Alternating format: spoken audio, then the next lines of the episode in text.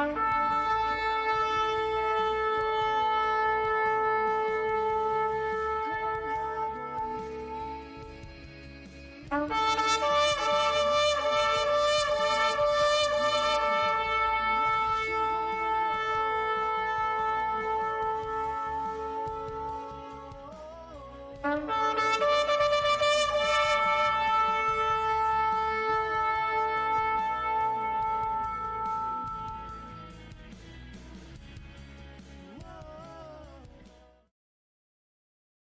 Well, Shabbat Shalom, everyone.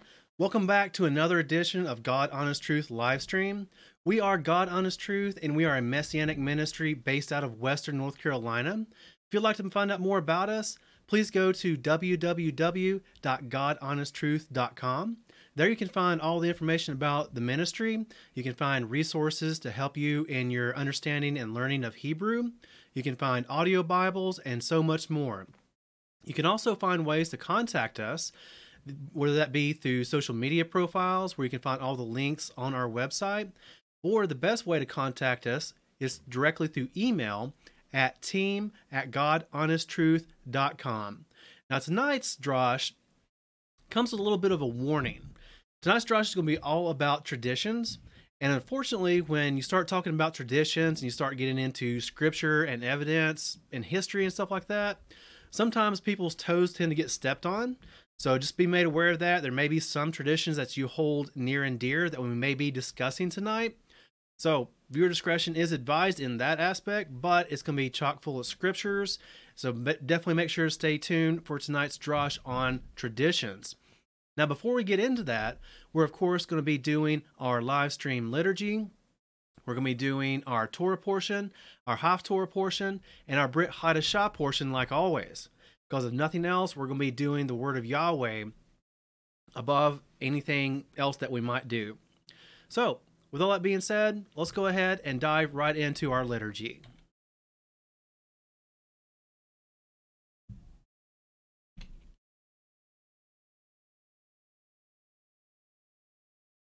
Hold balevav panimam nefesh Yehudi omiyam ufate misrag kadimam ayin lezion sophiyam O lo avdav Tikvateinu. Ah, Tikva Bashno Tapaim. Lahi Yotam Kovshi. Beharteinu. Eretz Zion Verushalaim. Lahi Yotam Kovshi. Beharteinu. Eretz Zion Verushalayim.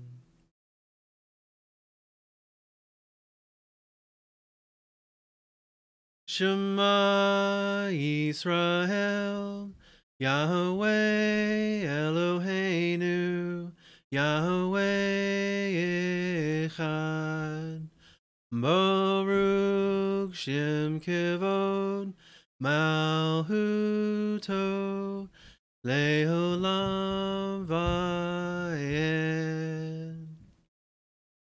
Hear, O Israel, the Lord our God, the Lord is one. Blessed be his name, whose glorious kingdom is for eternity. And you shall love the Lord your God with all your heart, with all your soul, and with all your might. And have these words which I command you this day be upon your heart and you shall teach them diligently to your children, and speak of them when you sit in your house, when you walk by the way, when you lie down, and when you rise up. And you shall bind them for a sign upon your hand, and let them be frontlets between your eyes. And you shall write them on the doorpost of your house and upon your gates.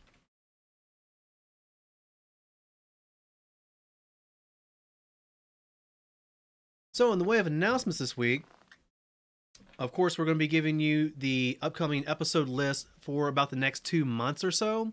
It's a nice, Josh. Like we said, it's going to be all about traditions. So excuse me, definitely make sure to stay tuned for that.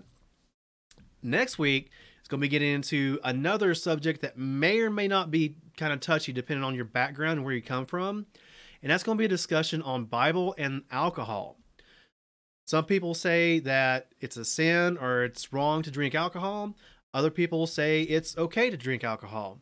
But what does the scripture say? We're going to be getting into all of that next week at 8 p.m. Eastern Standard Time. And make sure to tune in every week to catch each of these upcoming episodes at Friday at 8 p.m. Eastern Time. And of course, here is your le- le- can't talk tonight. Here's your list of upcoming feast days or Moedim for the next year, all the way through Hanukkah of next year. And of course, our next upcoming feast day is going to be Purim, and that's going to be coming up on March 6th at sunset, and it runs through March 7th at sunset of 2023. Now, like always, we'll be having a drosh on Purim and each feast day about two weeks before that feast day occurs. So, if you'd like to learn more about that particular feast day, or if you'd like to know more about the symbology or the customs, how to celebrate it, and of course the food, which always comes along with it, then make sure to tune in for that drosh on that feast day about two weeks before the feast day happens. And as always, if you have any prayer requests or announcements that you would like to have announced live on air, make sure to have those in to us by Thursday evening at the latest because we do go live on Friday evenings. Now, if you would like for us to help pray for you and not have it announced live, that's perfectly all right too. Just send us an email and we'll pray for you without announcing it on the live stream. There is one other announcement that I would like to remind everyone. In the past, we have reminded you that if you are in the Western North Carolina area, especially the Asheville and Weaverville area, and you want to meet in person, we do want to get eventually into a in-person fellowship and service. So let us know that you're in the area and that you would like in-person fellowship in a messianic context, and we can stay in touch. And as soon as we have enough interest, we'll get a place, we'll get everything started, and we'll eventually have in person fellowship. But we do need you to reach out to us. Let us know that you're in the area, that you're interested, and some way to stay in contact also. So, with all that being said, let's go ahead and get back to tonight's liturgy.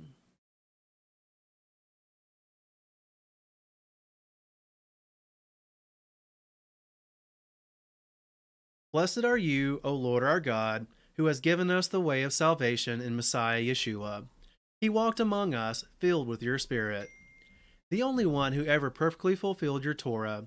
He healed the sick and raised the dead. The multitudes of our people sought his touch. He taught as no man taught. With authority he brought forth the treasures of the Torah. How the children sought him, the lepers he touched and made clean. How the despised and outcast found love and release from their sin. How the hypocrites feared him, whose words uncovered their sin.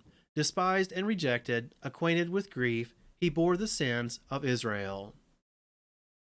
All we, like sheep, have gone astray, turned every one to his own way. Our iniquities were laid upon the King, the sins of the world, his burden to bear. He rose from the dead and opened the way to life everlasting. Praise his name. We are in him. His spirit empowers. New life is ours with joy and peace.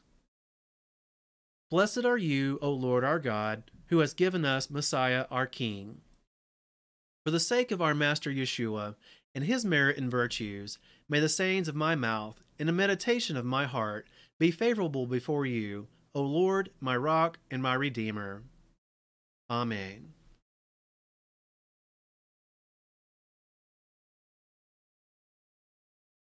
Avinu Shebashemayim Yikadesh Shemcha Tavo Mehutecha Yeasa Retzonecha Ba'aretz Ka'asher Na'asa Vashemayim our Father in heaven, hallowed be thy name. Let thy kingdom come, let thy will be done, as on earth, so as in heaven. Ten lanu hayom lechem hukenu. Usalach lanu et ashmatenu ka asher. So lechem anachnu la asher ashmulanu. Give us this day our daily bread, and forgive us our trespasses, as we forgive those who trespass against us. Ve'al tevienu lidei masa, ki im hatzilenu min hara. Ki lecha, hamamlecha, v'hagavora, v'hatifaret, le'olame, olamim. And lead us not into temptation, but deliver us from evil. For thine is the kingdom, and the power, and the glory, forever. Amen.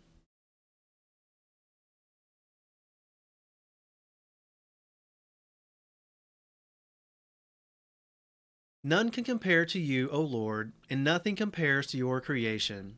Your kingdom is an everlasting kingdom, your mercy endures throughout all generations. The Lord is king, the Lord was king, the Lord shall be king throughout all time. May the Lord grant his people mercy, may the Lord bless his people with peace. Proclaim the Lord's greatness with me, let us exalt him together. And it came to pass, whenever the ark went forth, Moses would say, Arise, O Lord, and let your enemies be scattered. May those who hate you flee from before you. For from Zion shall go forth the Torah, and the word of the Lord from Jerusalem. Blessed be he who in holiness gave the Torah to his people Israel. All right, and tonight's Torah portion is going to be Exodus chapter 27, verse 20 through chapter 28, verse 43. And if you would like to follow along with us at home in your preferred translation, we'll give you just a moment to find your position in the scriptures.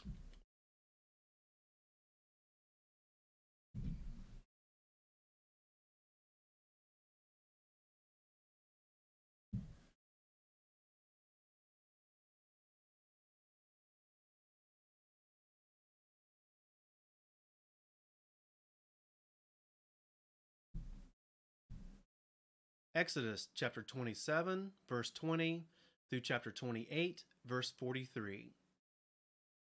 And you, you are to command the children of Israel to bring you clear oil of pressed olives for the light, to cause the lamp to burn continually.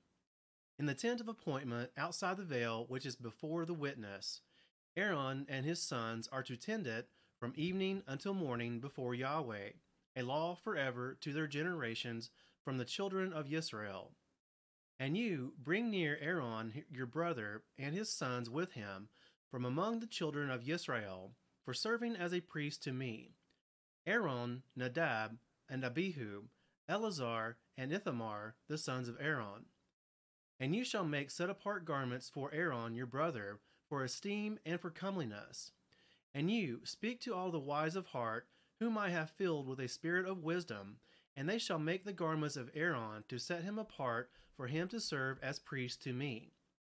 And these are the garments which they make a breastplate, a shoulder garment, a robe, an embroidered long shirt, a turban, and a girdle. And they shall make set apart garments for Aaron your brother and his sons for him to serve as priest to me.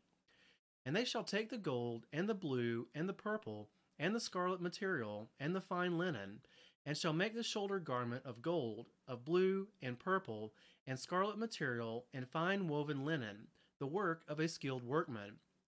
It is to have two shoulder pieces joined at its two edges, so it is joined together. And the embroidered band of the shoulder garment which is on it is of the same workmanship, made of gold, of blue, and purple, and scarlet material, and fine woven linen.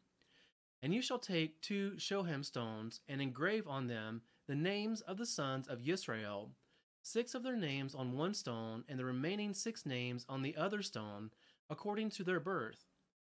With the work of an engraver in stone, like the engravings of a signet, engrave the two stones with the names of the sons of Israel.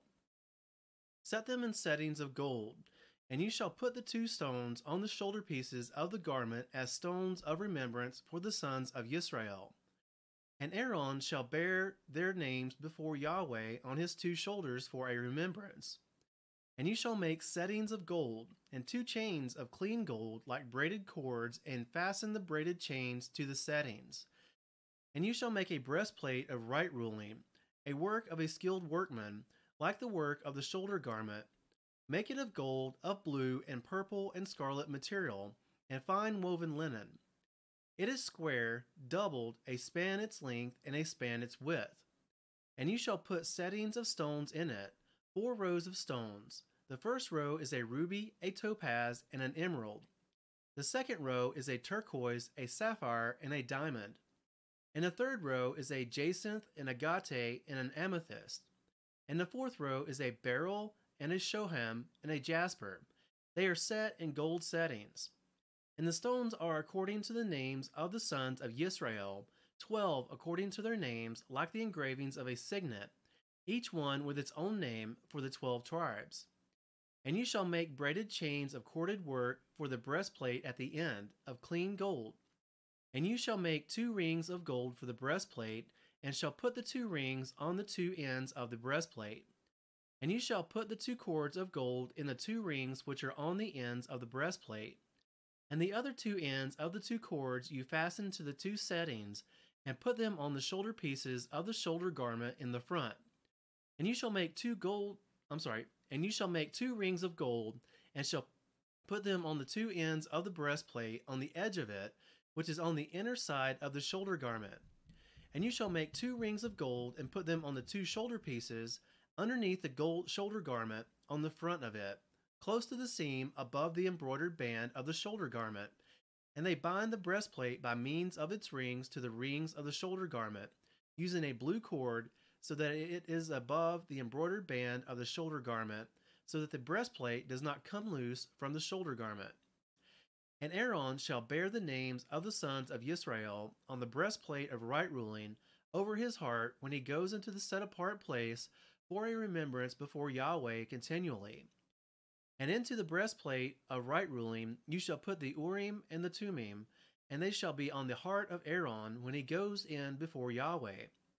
And Aaron shall bear the right ruling of the children of Israel on his heart before Yahweh continually. And you shall make the robe of the shoulder garment all of blue, and the opening for its for his head shall be in the middle of it, a woven binding all around its opening, like the opening in a scaled armor, so that it does not tear. And on its hem you shall make pomegranates of blue and purple and scarlet material all around its hem, and bells of gold between them all around, a golden bell and a pomegranate, a golden bell and a pomegranate on the hem of the robe all around. And it shall be upon Aaron to attend in, and its sound shall be heard when he goes into the set apart place before Yahweh, and when he comes out, so that he does not die. And you shall make a plate of clean gold and engrave on it, like the engraving of a signet, set apartness to Yahweh. And you shall put it on a blue cord, and it shall be on the turban. It is to be on the front of the turban. And it shall be on the forehead of Aaron, and Aaron shall bear the guilt of the set apart gifts which the children of Israel set apart in all their set apart gifts. And it shall always be on his forehead for acceptance for them before Yahweh. And you shall weave the long shirt of fine linen, and shall make the turban of fine linen, and you shall make the girdle of woven work, and make long shirts for Aaron's sons, and you shall make girdles for them, and you shall make turbans for them, for esteem and comeliness. And you shall put on them on Aaron your brother, and on his sons with him, and shall anoint them, and shall ordain them, and shall set them apart, and they shall serve as priests to me and make linen trousers for them to cover their nakedness, reaching from the waist to the thighs.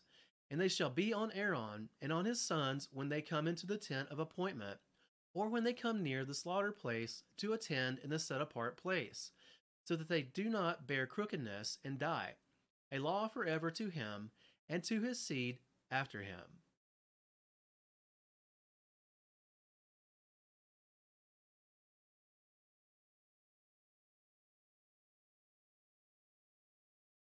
Barukata Yahweh Eloheinu melech haolam, asher natan lanu Torah temet, v'chaye olam betukenu, Barukata Yahweh notain ha-Torah. Amen. This is the Torah which Moses placed before the children of Israel. It is in accord with the Lord's command by the hand of Moses. It is a tree of life to those who take hold of it, and those who support it are praiseworthy. Its ways are ways of pleasantness, and all its paths are peace. Bring us back, Lord, to you, and we shall come. Renew our days as of old. Etzaim him lamahazim kimbam meha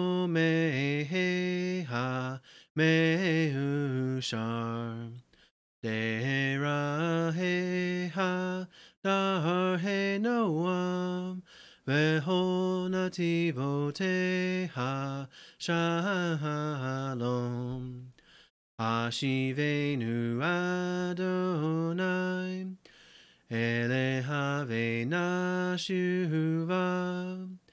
Hadesh Hadesh Yameinu Hadesh Yameinu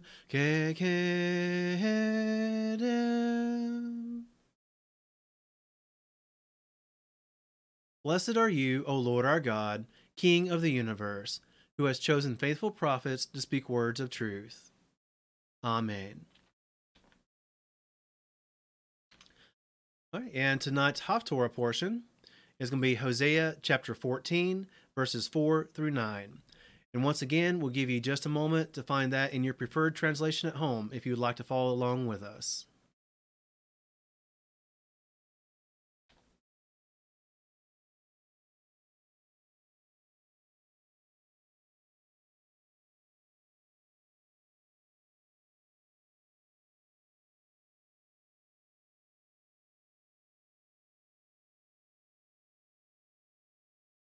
Hosea chapter 14, verses 4 through 9. I shall heal their backsliding. I shall love them spontaneously, for my displeasure has turned away from him. I shall be like the dew to Israel. He shall blossom like the lily, and strike out his roots like Lebanon.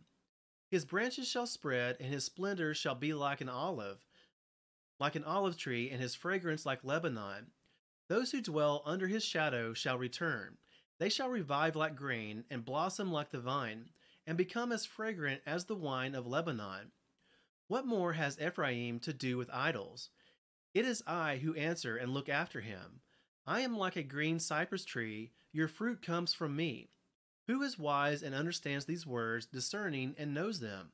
For the ways of Yahweh are straight, and the righteous walk in them, but the transgressors stumble in them.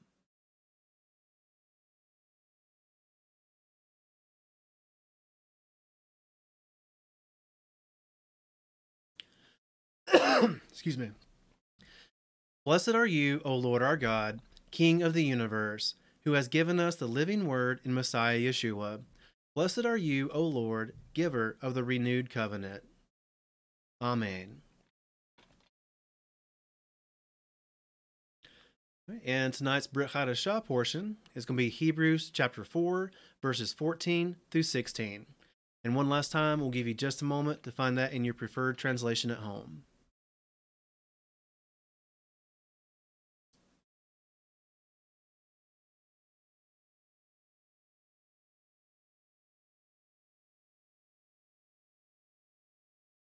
Hebrews chapter 4, verses 14 through 16.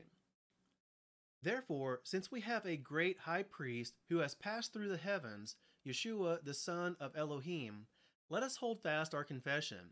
For we do not have a high priest unable to sympathize with our weaknesses, but one who was tried in all respects as we are, apart from sin. Therefore, let us come boldly to the throne of favor in order to receive compassion and find favor for timely help.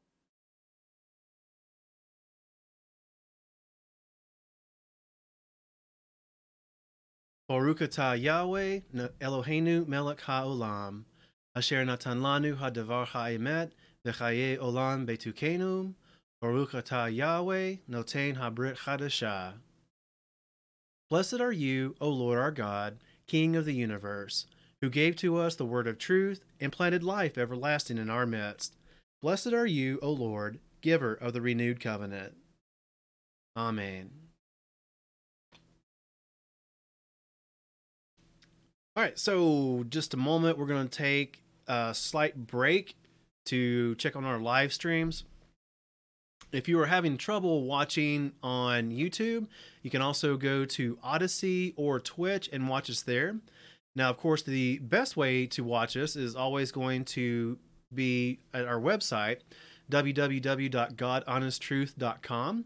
And in fact, if you go there right now, you'll be able to see a post right on the front page for tonight's Drosh. You'll be able to watch the live stream directly from there, as well as look through the Drosh slides for yourself. Go through them at your own speed. If you're one to take notes, you can always pause on a certain slide. Very, very helpful and beneficial.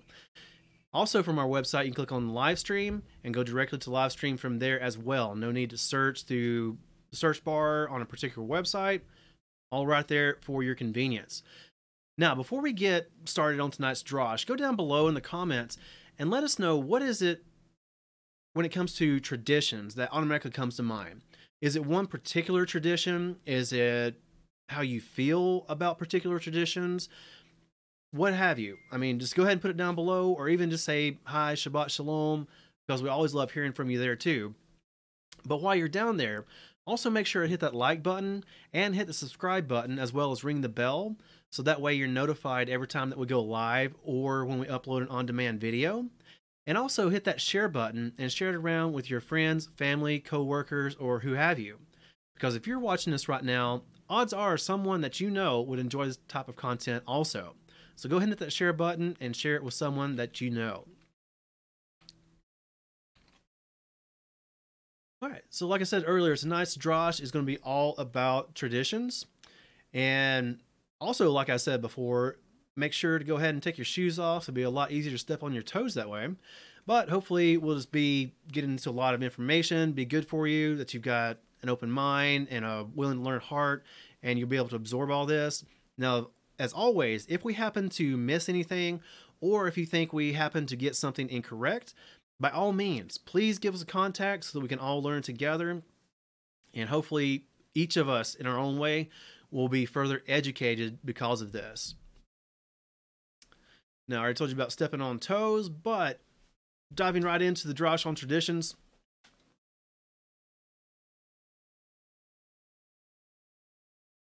Traditions are something that we kind of implicitly know what they are, even if we can't define them or recite a textbook definition.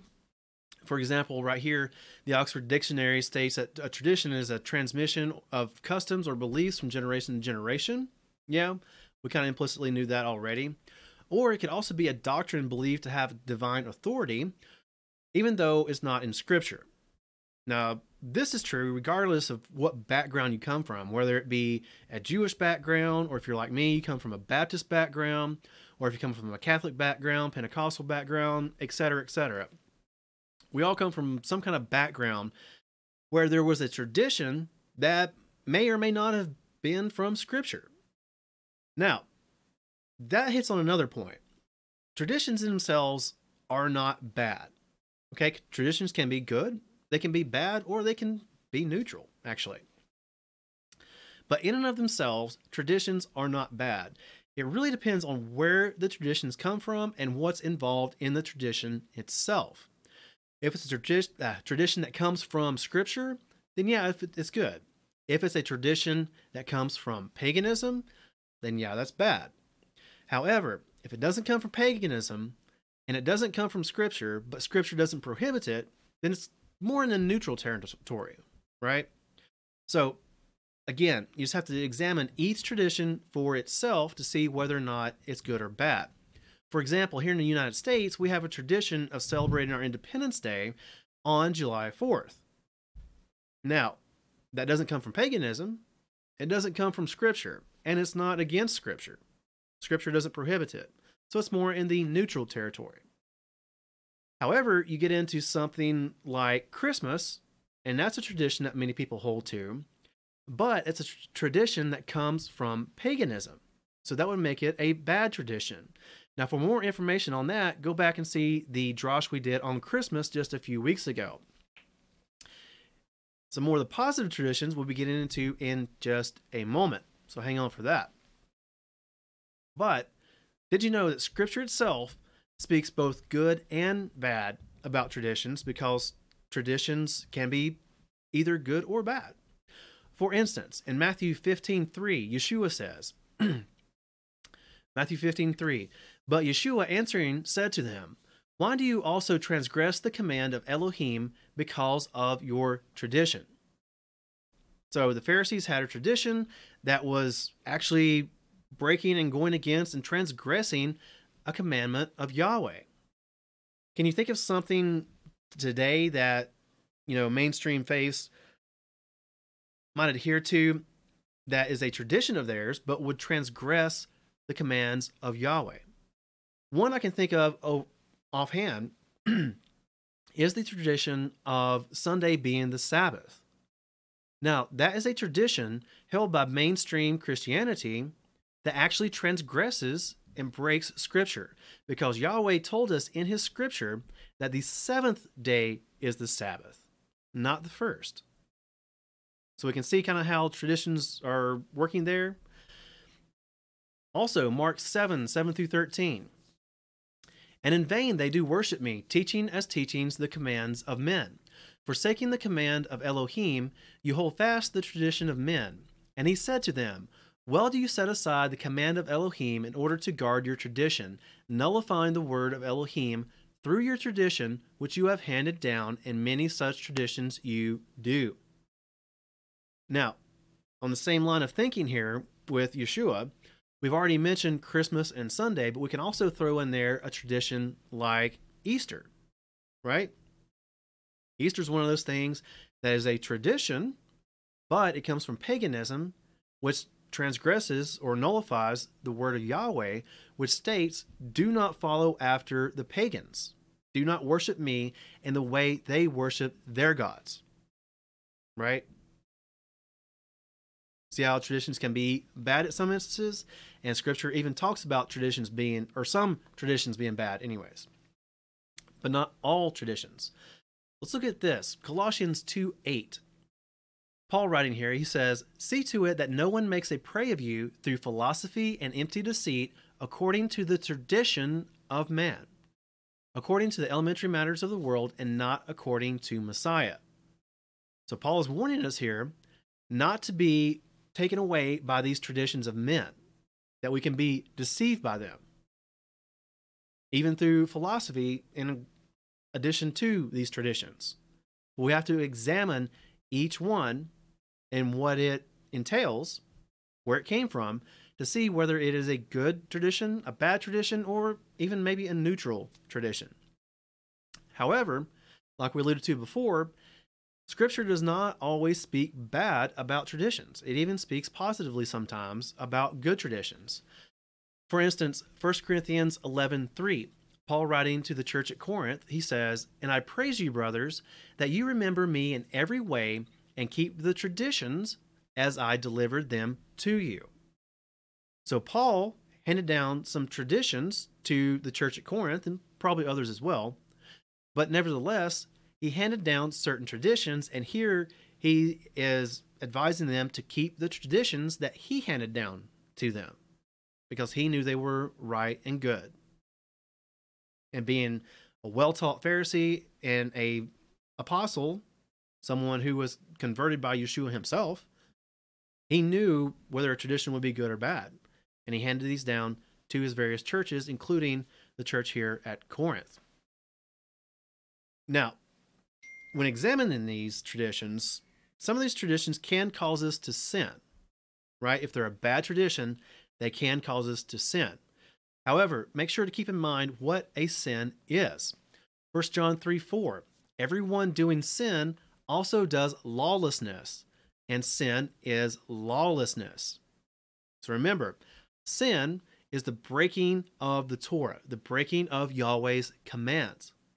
So if a tradition causes us to break one of Yahweh's commands, that tradition causes us to sin, which is one reason why we should examine the traditions that we hold to and know where they come from, what's involved with them, and where the customs that are involved with the traditions, where they come from as well. Because it could be causing us to sin. So, with all that base work laid out, let's go ahead and dive right into our first tradition here. And this is the tradition of Tzitzit. Now, you may be thinking, well, okay, hold on. We'll get into that in just a minute. Sorry, getting ahead of myself. But, anyways, tzitzit are tassels, right? They're specially knotted tassels that you attach to your clothes, they're attached to garments.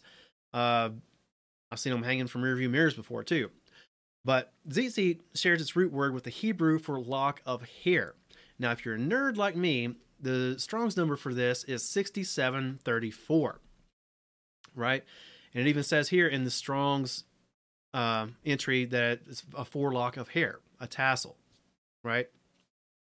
And if you've never seen a tzitzit before, this is one style of tzitzit, okay?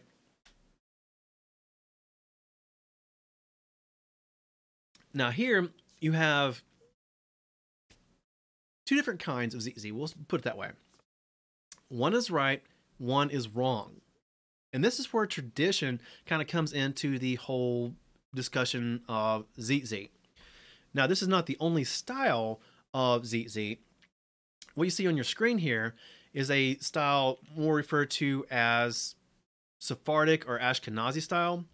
Recently, or the last time I made tzitzit for myself, I actually started doing a different style, and this is called um, more along the Karaite version. Now, these are easy to make, as such are the ones on your screen there are easy to make. And we've actually done a video on how to tie tzitzit, and the video we did was in the Sephardic or Ashkenazi style that you see on your screen there. If you are someone who would like to know how to tie these this style, the Karaite style, then please let us know and we'll be happy to make a video on how to tie these as well. These are just as easy as the other style to make. But we get the commandment for tzitzit straight from Scripture. Numbers 15, 37 through 40. And Yahweh spoke to Moshe, saying, Speak to the children of Israel, and you shall say to them to make tzitzit on the corners of their garments throughout their generations, and to put a blue cord in the tzitzit of the corners. And it shall be to you for a tzitzit, and you shall see it, and shall remember all the commands of Yahweh, and excuse me, and shall do them, and not search after your own heart and your own eyes after which you went whoring, so that you remember and shall do all my commands and be set apart unto your Elohim. Now, notice a couple different things here. Number one, it says, Speak to the children of Israel. Remember that because we're going to get into that in just a moment. so set that aside, put on the back burner, let it simmer. But speak to the children of Israel. Also, it says, Make tzitzit on the corners of their garments. Now, in some translation, it says put tzitzit on the borders of their garments. Okay, a lot of people, including myself, we do four tzitzit. All right, but there's really no certain number given here, and that's one important thing to remember. Scripture does not define the number of tzitzit that you're supposed to be wearing. Right? It could be two, five, thirty, you know, as long as you're wearing them, you're keeping with the commandment. But the number of tzitzit you have on is rather irrelevant when it comes to what scripture lays out. Another thing, later on it says to put a blue cord in the tzitzit of the corners. So in each of the tzitzit, there's supposed to be a blue cord. Let's go back and look at the previous picture. Here you see, like I said, one that's wrong, one that's right. Now, according to scripture, the one on bottom is correct. It is right because it has a cord of blue in it. The one on top is incorrect. It's actually going against scripture because it does not have a cord of blue. Now, unfortunately, lots of Jews wear the tzitzit that's on the top, the all white. And this is because of Jewish tradition, which states that they don't know which mollusk or snail or whatever it is they got the blue dye from. They couldn't find it, so they're not going to wear blue until they find that. But when we go back to look at the actual commandment for tzitzit, it doesn't say wear tzitzit with a blue cord made from a certain dye produced from a certain creature. No, it just says wear tzitzit and make sure to put a cord of blue in it. That's the only requirement for the colors, as long as you got a cord of blue. Now, a lot of people that I know and have had experience with generally do the white and blue. It kind of contrast, stands out good. That works. I also know a friend of mine, a, a brother in Yeshua, who works with the sheriff's department. And because of his uniform is a darker color and he doesn't want to cause a distraction, his tzitzit are black with a cord of blue. Now, has the cord of blue, so it's still staying within the scriptural commandment that is set out, right? As long as it has a cord of blue. Now, another important point to make out is that you don't have to tie it in a certain style. You don't have to tie it, as you see here, in the Sephardic or Ashkenazi style. You don't have to tie it in the Karaite style. You don't even have to tie it in any kind of style you want. I've seen tzitzit that were not braided or tied in a certain way. They were just hanging down and they were attached to the borders and they had a board of blue and they were just hanging down freely. And it was still tzitzit because it's still going according to the commandment. So keep that in mind. Commandments for tzitzit is that you have a cord of blue, that you wear them, and that you remember the commandments when you see them. The way you tie it, that's not scripture. That's just tradition. What other colors besides blue you wear with it is not is just a tradition. It's not commanded. Okay? So keep all that in mind. The difference between the commandment and the tradition that goes along with tzitzit. And one last thing to notice from this commandment right here. Not only do we get the commandment for wearing tzitzit, but we also get the reason for why we have the commandment for tzitzit. You know, sometimes we get commandments like don't eat pork. Okay, why don't we eat pork? What's wrong with that? Well, don't eat pork. We just get the commandment don't eat pork, but we're not told why. Here with tzitzit, not only are we told to wear tzitzit, to put a cord of blue in them, but we're told why. And that why is so that you remember all the commands of Yahweh and that you shall do them. And when you're wearing tzitzit, I usually wear them on my belt, right? My waistline. So when I reach in my pocket, I'm rubbing them against them, or if I look down, I get to see them.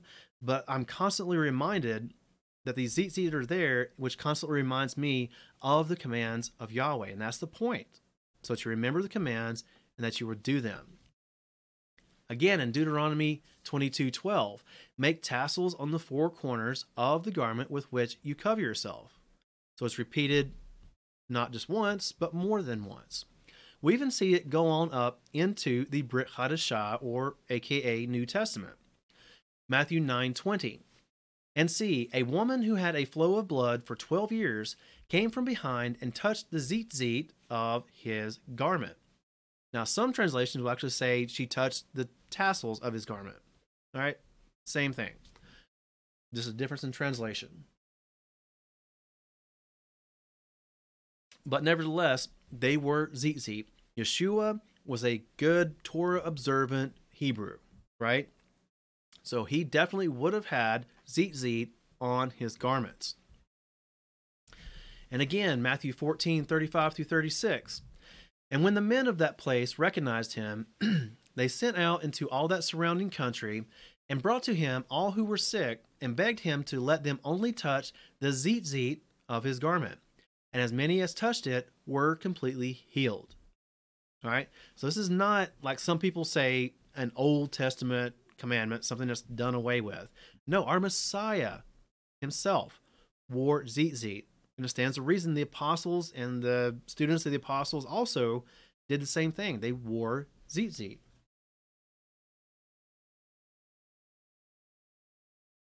It's a commandment forever throughout their generations, like we just saw. Now, funny thing is, some of the very people, some of the more mainstream churches will say that the Old Testament and things like tzitzit have been done away with, but they'll do something very similar on their own. Remember a few years ago, there was this fad going around. they would have bracelets or necklaces or shirts or hats or something, but they would say WWJD. What would Jesus do? Right? And it was supposed to make you think of Jesus and remember what he would do. Okay, well, scripture already had something like that. They're called tzitzit. Okay? Yeshua would have done Torah. And tzitzit are to remind us to do Torah. Except tzitzit comes from scripture and the WWJD campaign doesn't. So why not just go with the original? Go with scripture, right? Wearing tzitzit. Now, some of you may be thinking, especially if you've been in the Messianic faith for a while or Messianic way of thinking, well, what about women and tzitzit? Because a lot, a lot of Jewish synagogues, and there's more than a handful of Messianic congregations who do not allow women to wear tzitzit. But where does that come from? Is it scriptural or is it just a tradition? Well, oddly enough, Jewish synagogues and Jews, both men and women, wore tzitzit up until about the medieval ages. Oddly enough, you may not think of it nowadays, but at one point in history, women actually did wear tzitzit. And up until the medieval period, it was allowed for women to wear tzitzit. However, certain Orthodox rabbis in the medieval period started prohibiting women from wearing tzitzit, except when maybe in private when they're home. Okay? But it's not always been prohibited for women to wear tzitzit.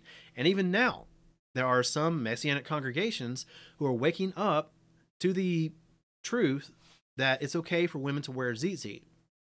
But where did this prohibition come from? Let's look again at the commandment for tzitzit. Numbers 15, 37 through 40. In just the beginning, it says, And Yahweh spoke to Moshe, saying, Speak to the children of Israel, and you shall tell them to make tzitzit. Right? The word to focus on here is the word children. In, I'm sorry, the phrase children of Israel. In the Hebrew, it says Bnei Yisrael. Okay? Which literally translated means sons of Israel. Now, before we get into that, let's look real quick. Here's a mosaic from about the 1400s of a Jewish service. And as you can see here, their depiction shows women wearing tzitzit, showing that it actually was done. Okay? Should have moved that slide forward, but oh well, we got to it. But anyways, back to the sons of Israel point that we were making. Now, in Hebrew, it says Bnei Yisrael, right? Which literally translated means sons of Israel. But is that what it actually means? No.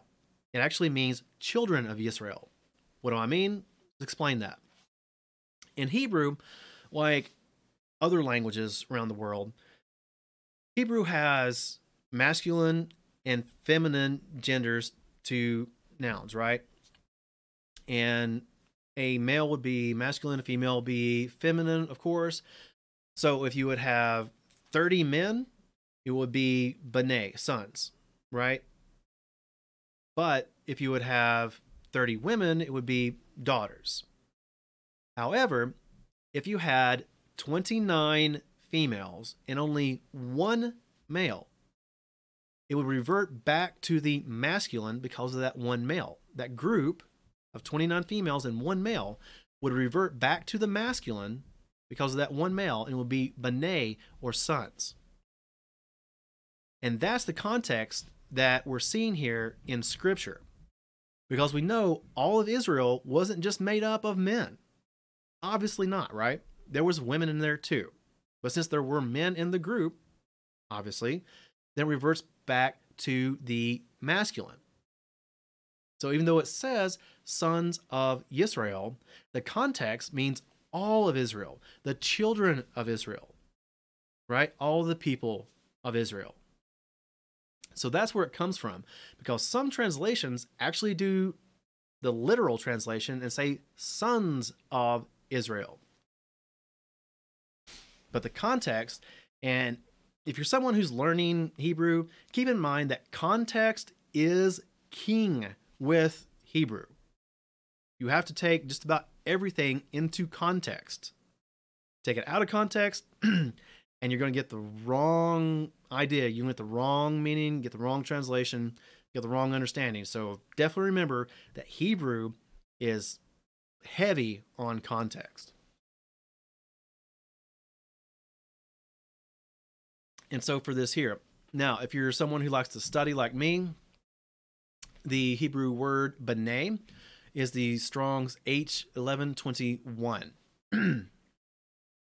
and also, if you see here on this slide, you see how it's translated within the King James translation. It's translated as son, children, old first, man, young, young, child, stranger people, miscellaneous. But you can see it also includes a mixed group like children or people. So speaking to the children of Israel, speaking to the people of Israel, a group that includes all the people, including both men and women. Now, in order to back up this point, we can take a look at the dietary laws. oh, excuse me. Leviticus 11:2. Speak to the children or b'nai of Israel, saying, These are the living creatures which you do eat among the, all the beasts that are on the earth. and it goes through and lists all the creatures that you eat and that you don't eat, but it's speaking to the children of Israel, b'nai of Israel. Now, obviously, we know it's not speaking to just the men, because it also applies to the women. So, it's the children or the people of Israel, not just the sons. And the same thing goes for Zitzit. It's for the children or the people of Israel, not just the men.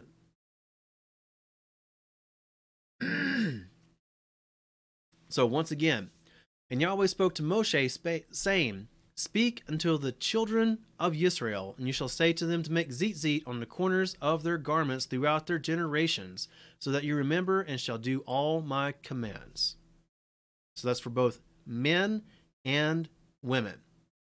Any prohibition against women wearing zitzit is simply a tradition and not scripture.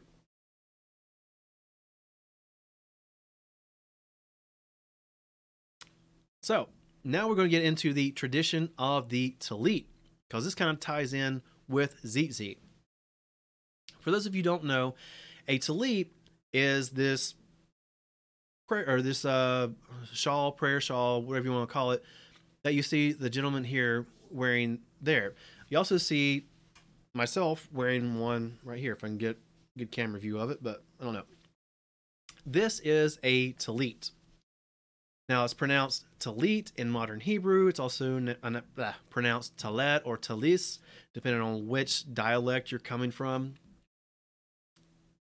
But yeah, we're going to pronounce it as talit because that's what we're used to. It's generally made from either wool, cotton, silk, rayon, or acrylic. Commonly, I've seen them made in wool. Now, the one I have on is acrylic.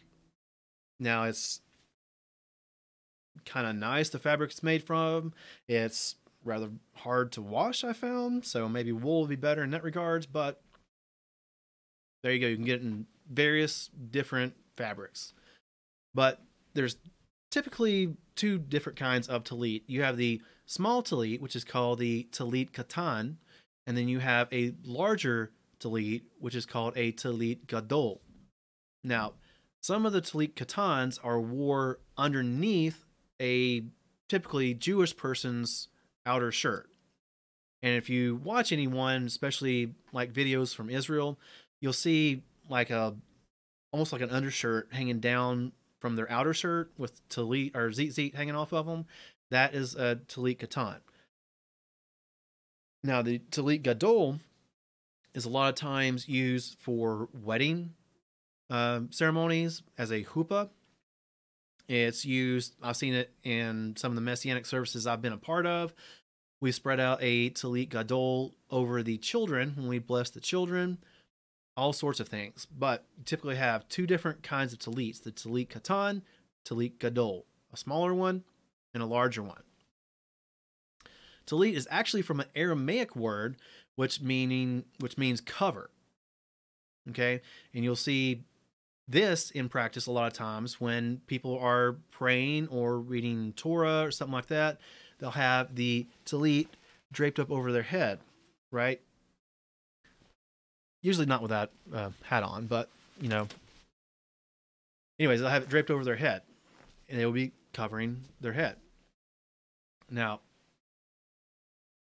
now I won't get into that, but literally, talit means a covering or something like a cloak or something. But nowadays, and for a long time now, it's already been understood that a talit is a prayer shawl or something wear during service like this. And like we said earlier, talit is also used in wedding ceremonies as a wedding camp- canopy or chuppah. And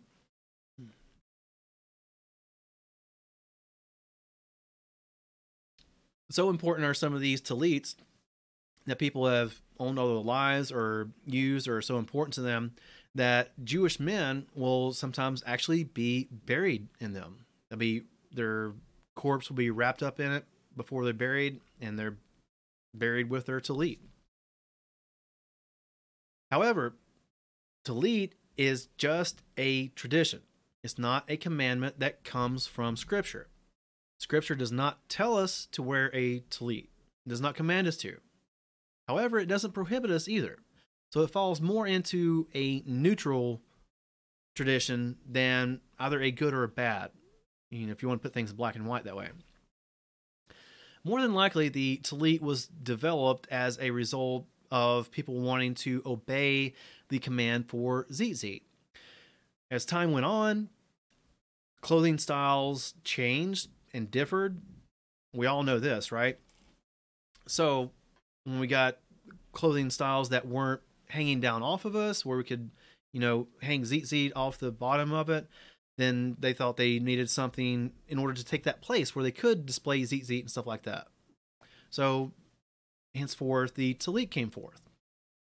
But once again, it's not a commandment from Scripture, nor is it prohibited by Scripture. However, let's look in Matthew 9 20 and see a woman who had a flow of blood for 12 years came from behind and touched the tzitzit of his garment. Now, what was this garment? Okay, there's a good chance, I'm not going to say it's definite, but there's a good chance that Yeshua was wearing a talit here.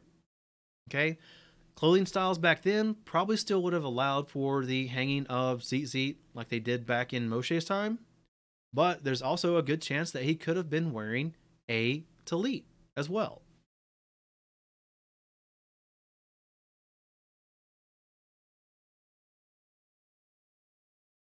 Matthew 14, 35, and 36.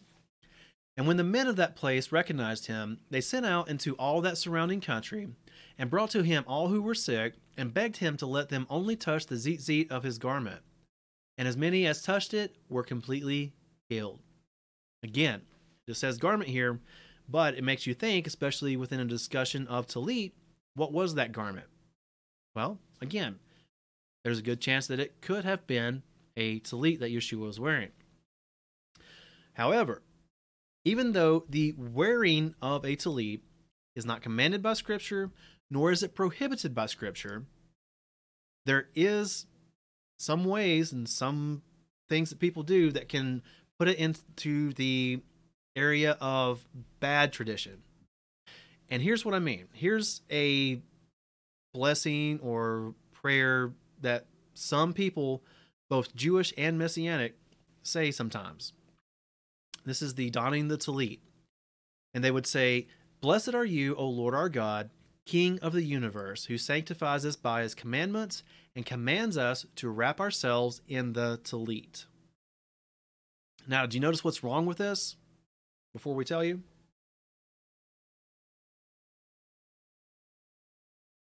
That last line right there that says, commands us to wrap ourselves in the talit. Okay. I've looked far and wide throughout scripture. Okay. I cannot find any command for tallit. I've done research, I've asked people. No one knows of a command in scripture that we are to wear the tallit. So, therefore, this prayer or this blessing or whatever it is that says commands us to wrap ourselves in the tallit is actually adding to scripture because everything that we are commanded to do is in scripture.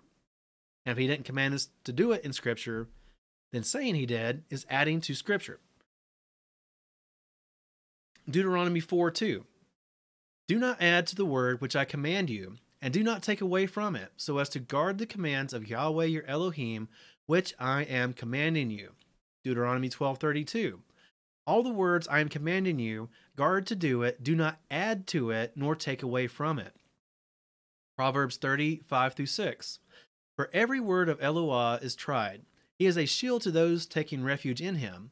Do not add to his words, lest he reprove you and you be found a liar. So again, he tells us not to add to the scriptures. And saying that he commands us to do something that he did not command us to do is adding to the scriptures. And fortunately, a lot of messianic congregations, a lot of messianic people are waking up to this fact, specifically regarding this donning of the Tallit prayer or blessing. And they're doing away with it. They're just not even saying it anymore. Good for them.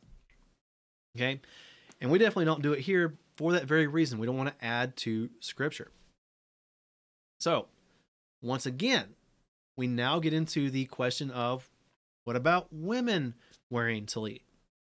Okay, you probably already answer this by this point, but we'll go over it anyways.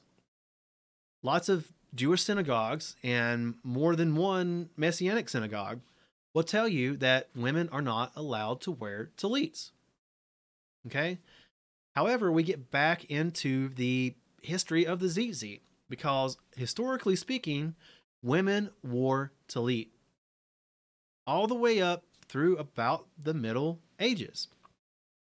And it started somewhere about the, I'm sorry, medieval ages. Somewhere about the medieval age, there started being prohibitions against women wearing tallits. And why is this? Probably because of the same prohibition against women wearing tzitzit. But again, since scripture doesn't command or prohibit tallit, there's no real scriptural basis for prohibiting women from wearing tallit. And once again, we look back at that old mosaic of a Jewish service coming from about the 1400s. And not only do you see women wearing tzitzit, but you also see women wearing tallits as well. So, again, just like with tzitzit, if you're a woman and you want to wear a tallit and a tzitzit, go for it. You're not doing anything wrong. Maybe you're going against someone's tradition, but you're definitely not going against scripture. And that's all you should be concerned about at the end of the day, anyways. And here at God Honest Truth, if you want to, you know, come and hang out and fellowship and you're a woman and you want to have Tallit and Tzitzit, go for it. The more, the merrier, we always say. And I found this and thought it was just a beautiful picture of a woman in prayer wearing Tallit. And you can't see it, but most likely there's Tzitzit on the bottom of that Tallit as well.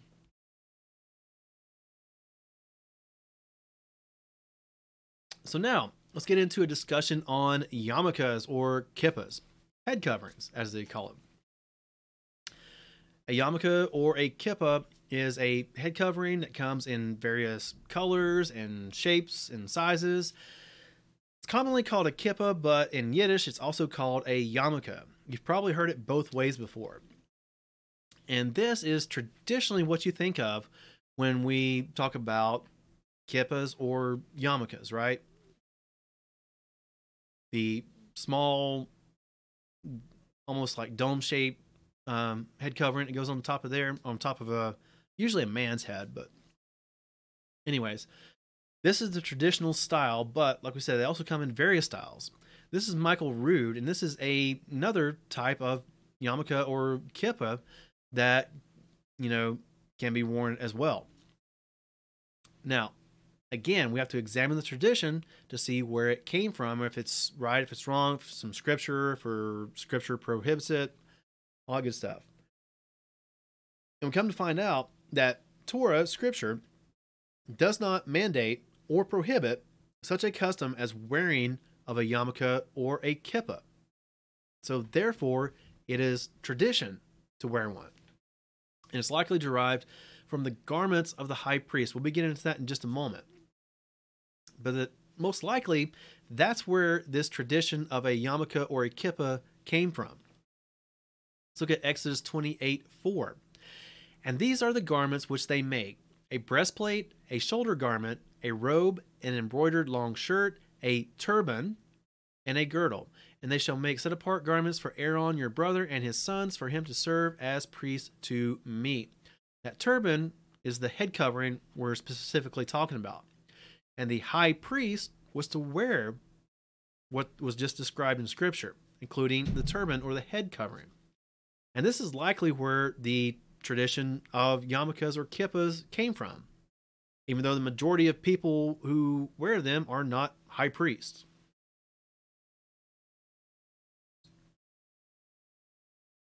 And it's even said that the high priest would wear two head coverings a smaller one underneath the larger one, just in case the larger one happened to fall off for some reason. He would still have his head covering on. However, it wasn't just the high priest who wore a turban or a head covering.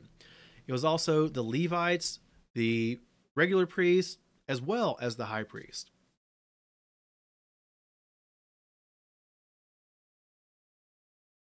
And in addition to the priesthood, we also see other people wearing head coverings also.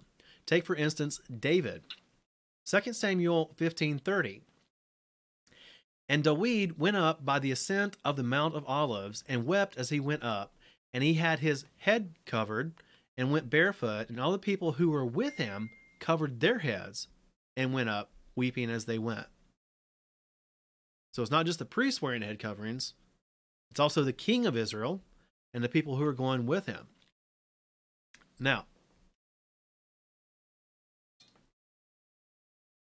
if you come from a mainstream Christian background like I did, you may be thinking to yourself, well, what about what Paul said in 1 Corinthians? Okay, let's check that out real quick. 1 Corinthians 11:3 And I wish you to know that the head of every man is the Messiah, and the head of woman is the man, and the head of Messiah is Elohim. Every man praying or prophesying having his head covered brings shame to his head, and every woman praying or prophesying with her head uncovered brings shame to her head, for that is one and the same as if her head were shaved. For if a woman is not covered, let her also be shorn, but if a but if it is a shame for a woman to be shorn or shaved, let her be covered. For a man indeed should not cover his head, since he is the likeness and esteem of Elohim, but woman is the esteem of man. For man is not for woman, but woman from man. For man also was not created for the woman, but woman for the man. Because of this, the woman ought to have authority on her head because of the messengers. However, man is not independent of woman, nor woman independent of man in the master. For as the woman was from the man, even so the man also is through the woman. But all are from Elohim. Judge for yourselves. Is it proper for a woman to pray to Elohim with her head uncovered? Does not nature itself teach you that if a man indeed has long hair, it is a disrespect to him? And if a woman has long hair, it is an esteem to her, because the long hair has been given to her over against a veil. If, however, anyone seems to be contentious, we do not have such a habit, nor do the assemblies of Elohim.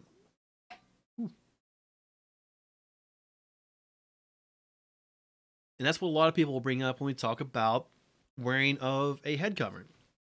If we go back to the beginning there,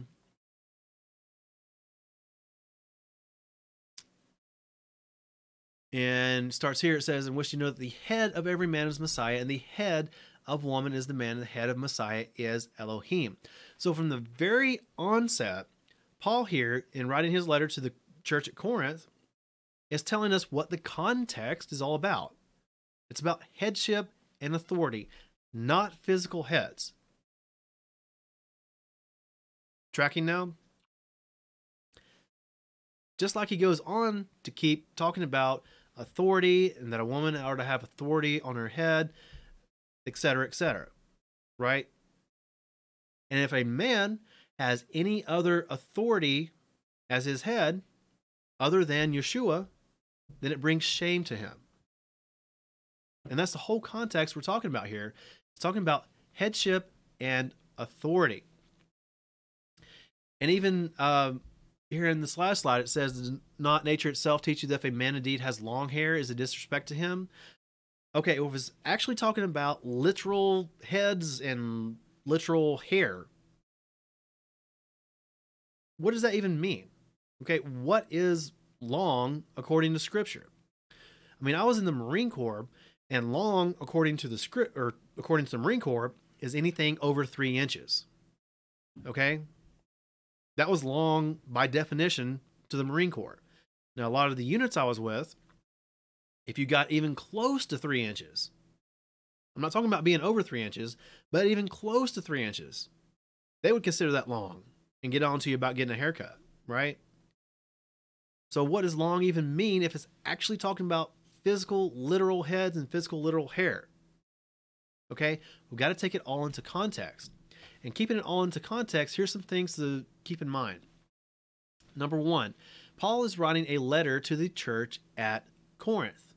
Okay, there are things we can learn from this, most definitely, but this is a letter to the church at Corinth. Let's also keep in mind some characters or some people from Scripture itself.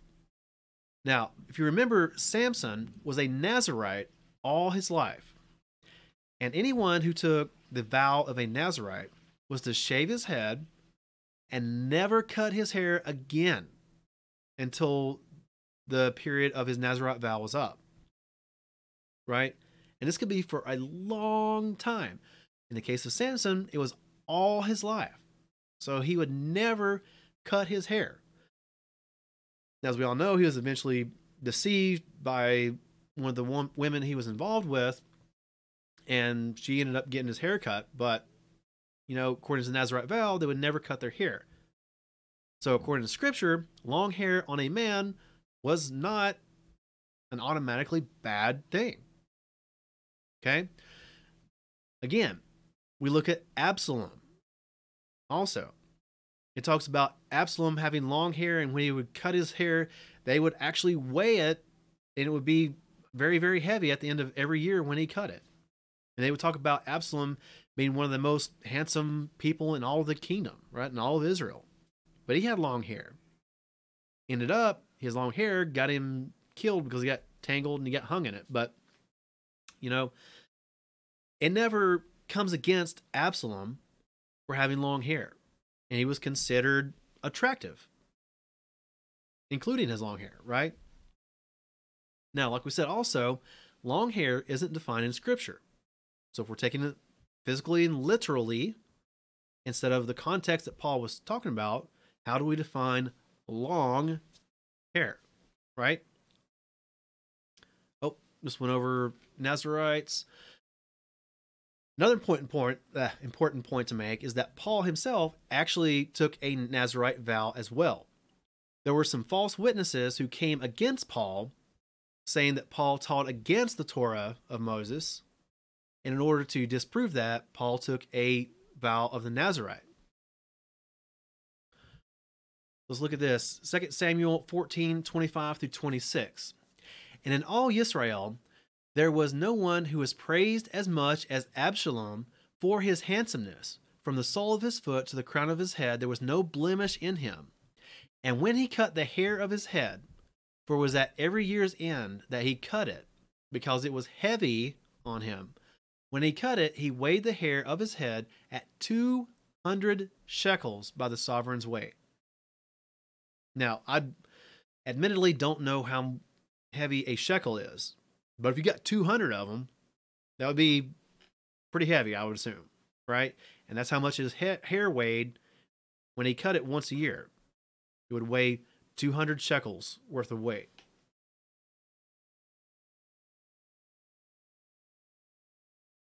So again, talking about yarmulkes and kippas, there's really no commandment or prohibition against it in general. Now, if you are the high priest or you're in the Levitical priesthood, yeah, there's a commandment that you need to be wearing some kind of turban or head covering, but there's no temple standing. Don't really know who the Aaronic priesthood is anymore. So we go for the general, and there is no commandment or prohibition against men wearing head covering, like a yarmulke or a kippah. Just a tradition. So now, this is where we really need to take your shoes off so we can have easy access to stepping on your toes. Let's talk about the Star of David. Now, if you don't know what the Star of David is, this is the Star of David. Okay, it's on all sorts of things, including the flag of Israel. It's on different decorations when they make menorahs or Hanukkahs or inv- invitations for various events. You know, this is the Star of David, right? It's all over the place, widely used, has been for a while now.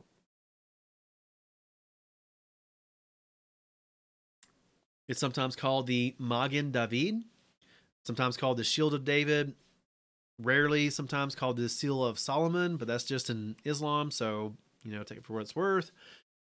However, there is no proof that we can find, no evidence that we've been able to uncover that links this Star of David to King David himself.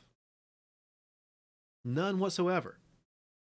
Now, we do find it in other places, though. We do find it in Hindu. This is a Hindu artwork, and I don't exactly know who that is in the center there, but you can clearly see it's a six pointed triangle with a hexagon in the middle. It's a Star of David coming from the Hindus. So, where exactly did this whole design for Star of David come from? Well, actually, we don't know, or at least we here at God Honest Truth haven't been able to track down exactly where it came from. But we have been able to find mention of a star in Scripture. Now, hang with us here. This is going to get very interesting. Acts 7 42 through 43. So Elohim turned and gave them up to worship the host of heaven, as it has been written in the book of the prophets. Did you bring slaughtered beasts and offerings unto me during forty years in the wilderness, O house of Israel? And you took up the tent of Molech and the star of your mighty one, Kiyun. Remember that. Images which you made to bow before them. Therefore I shall remove you beyond Babel. oh, excuse me. Now, let's look at another verse. Amos 5:26. But you took up Sikuth, your sovereign, and Kiyun, remember that? Your idols, your astral mighty ones, which you made for yourselves. Again, we see that name Kiyun, and we see it's something associated with the astral world or the astrological realm, right? Now, if you look at Strong's, it defines Kiyun as an image or a pillar, but probably a statue of the Assyrian Babylonian god of the planet Saturn. Kiyun, Saturn. Gesenius's lexicon states pretty much the same thing. Name of an idol worshipped by the Israelites, i.e., the planet Saturn. Brown Driver Briggs, proper name of deity, Assyrian Kavanu, planet Saturn. Okay. Now, on the left there, you have the standard six pointed star with the hexagon in the middle. And the two images on the right, you see it broken down the six triangles that form the outside and the hexagon that forms the inside. Okay. The point, the thing I'd like you to focus on for the moment is that hexagon that makes up the inside of a Star of David. Also, remember scripture talking about Kiyun and how Kiyun is defined as the pagan god Saturn or the planet Saturn. Okay? Now, watch this. This is going to blow your mind if you haven't ever seen this.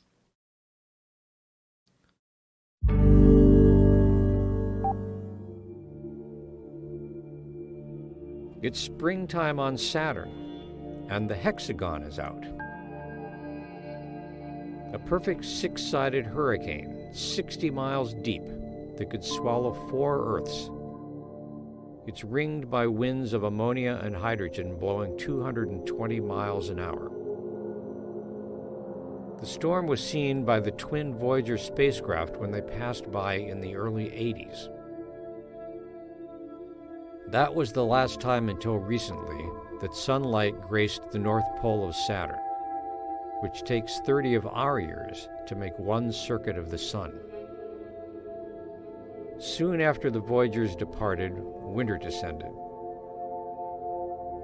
Saturn's rings tipped away from us, plunging the North Pole into 15 years of darkness. Without sunlight, astronomers were limited to infrared images. They showed the hexagon was still there. But what is it? The hexagon is a narrow jet stream that circles the North Pole. Researchers think that friction with the slower clouds on either side of it creates eddies, mini storms that push the jet stream into a wave like shape as it goes around. By spinning columns of water at different speeds, scientists have been able to reproduce the six sided pattern in the lab. In January of 2009, the Sun began its slow rise in Saturn's north. Summer was coming. The Cassini spacecraft was there to see it.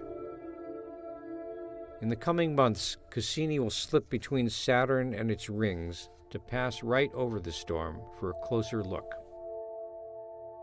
But that's not all there is to see up north.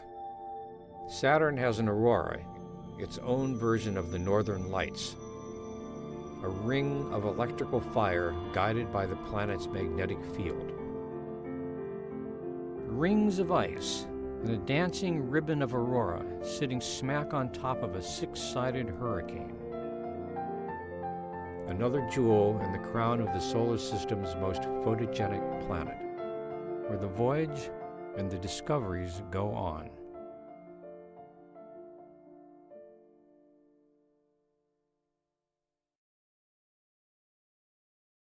Pretty amazing stuff, ain't it? I mean, to think that the planet Saturn, and we've just been talking about the pagan god Saturn and a star associated with him. And now we see that science itself in today's day and age reveals a perpetual hexagon shaped storm on the planet Saturn itself. Very, very interesting stuff. Question comes to mind is how did people way back then, if scripture's talking about a six pointed star, how did people way back then know that there was a hexagon on Saturn, or did they? Just by random, guess it out, maybe. I don't know. But it's very, very interesting to think about, especially when you know that some faiths and religions and denominations have brought in things from paganism before. Now, we're not saying that's what happened with the Star of David. Definitely not saying that. Okay. At this point, all the evidence that we just presented is all circumstantial as far as the Star of David being the Star of Kiyun mentioned in Scripture. All circumstantial. Okay. However, we still have no evidence that the Star of David actually came from something in Scripture, something good and righteous in Scripture, anyways. We have no evidence of that. Or that it was associated with King David at all. We don't even know where it came from definitively at this point. I just brought up the whole Saturn, planet Saturn, perpetual hexagon on Saturn thing for something you to think about. Okay. Maybe there'll be more evidence that comes to light in the future. We'll be able to put it all together, but it's kind of interesting that the Star of David is made up of six points, six triangles, and a six sided hexagon. The planet Saturn is the sixth planet in our solar system, and the English name Saturn has six letters in it. I mean, it's very, very interesting to think about, but again, don't jump to conclusions over all this. Okay. That does not by any means mean that that's where the Star of David came from or why it exists or anything like that. Again, it's all just circumstantial evidence at this point. and something to think about because scripture doesn't say what the Star of Kiyun actually looked like, how many points it had, nothing like that. Okay. Just something very, very interesting to think about. So, I'd like to thank everyone for joining us tonight for tonight's service. Hope you did get something out of it. Hope that too many of your toes weren't stepped on. You'll still be able to walk tomorrow. Now, in just a moment, we'll be doing the Aaronic or priestly blessing. So if you have anyone there with you that you like to have gathered around when we do that, go ahead and start gathering them around you. And while you're doing that, make sure to go down below. Tell us in the comments what it is you thought of tonight's service and tonight's drosh, whether it's about the content, the quality of the video, or what have you. Just leave us a comment down below. Also, be sure to hit that like button or the dislike button if you disliked it. but tell us why you disliked it also. Hit that subscribe button and ring the bell to be notified. And also hit that share button and share it around with your friends, family, colleagues, or who have you. about to lose my voice. Now, as always, if you have any questions, comments, or concerns, please don't hesitate to contact us at team at godhonesttruth.com. We do our best to respond in a timely manner, but we can only respond in the order they come in. So if it a little bit of delay, please don't take offense. We'll get to it just as soon as we can. So now let's go ahead and end our service with the Aaronic benediction.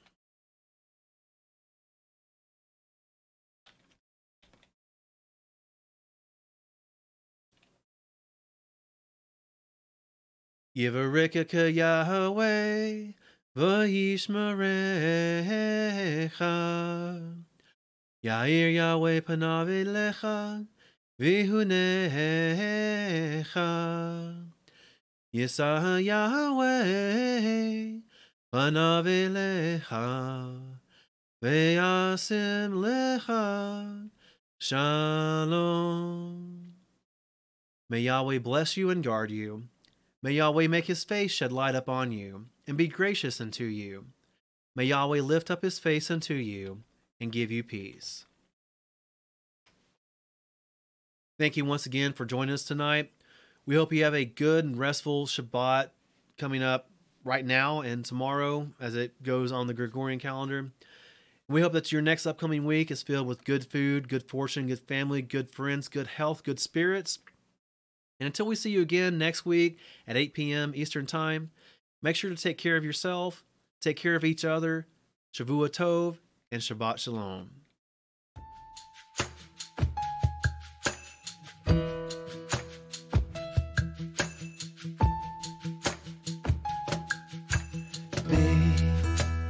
יעקב, לכו ונלכה באור. בית יעקב, לכו ונלכה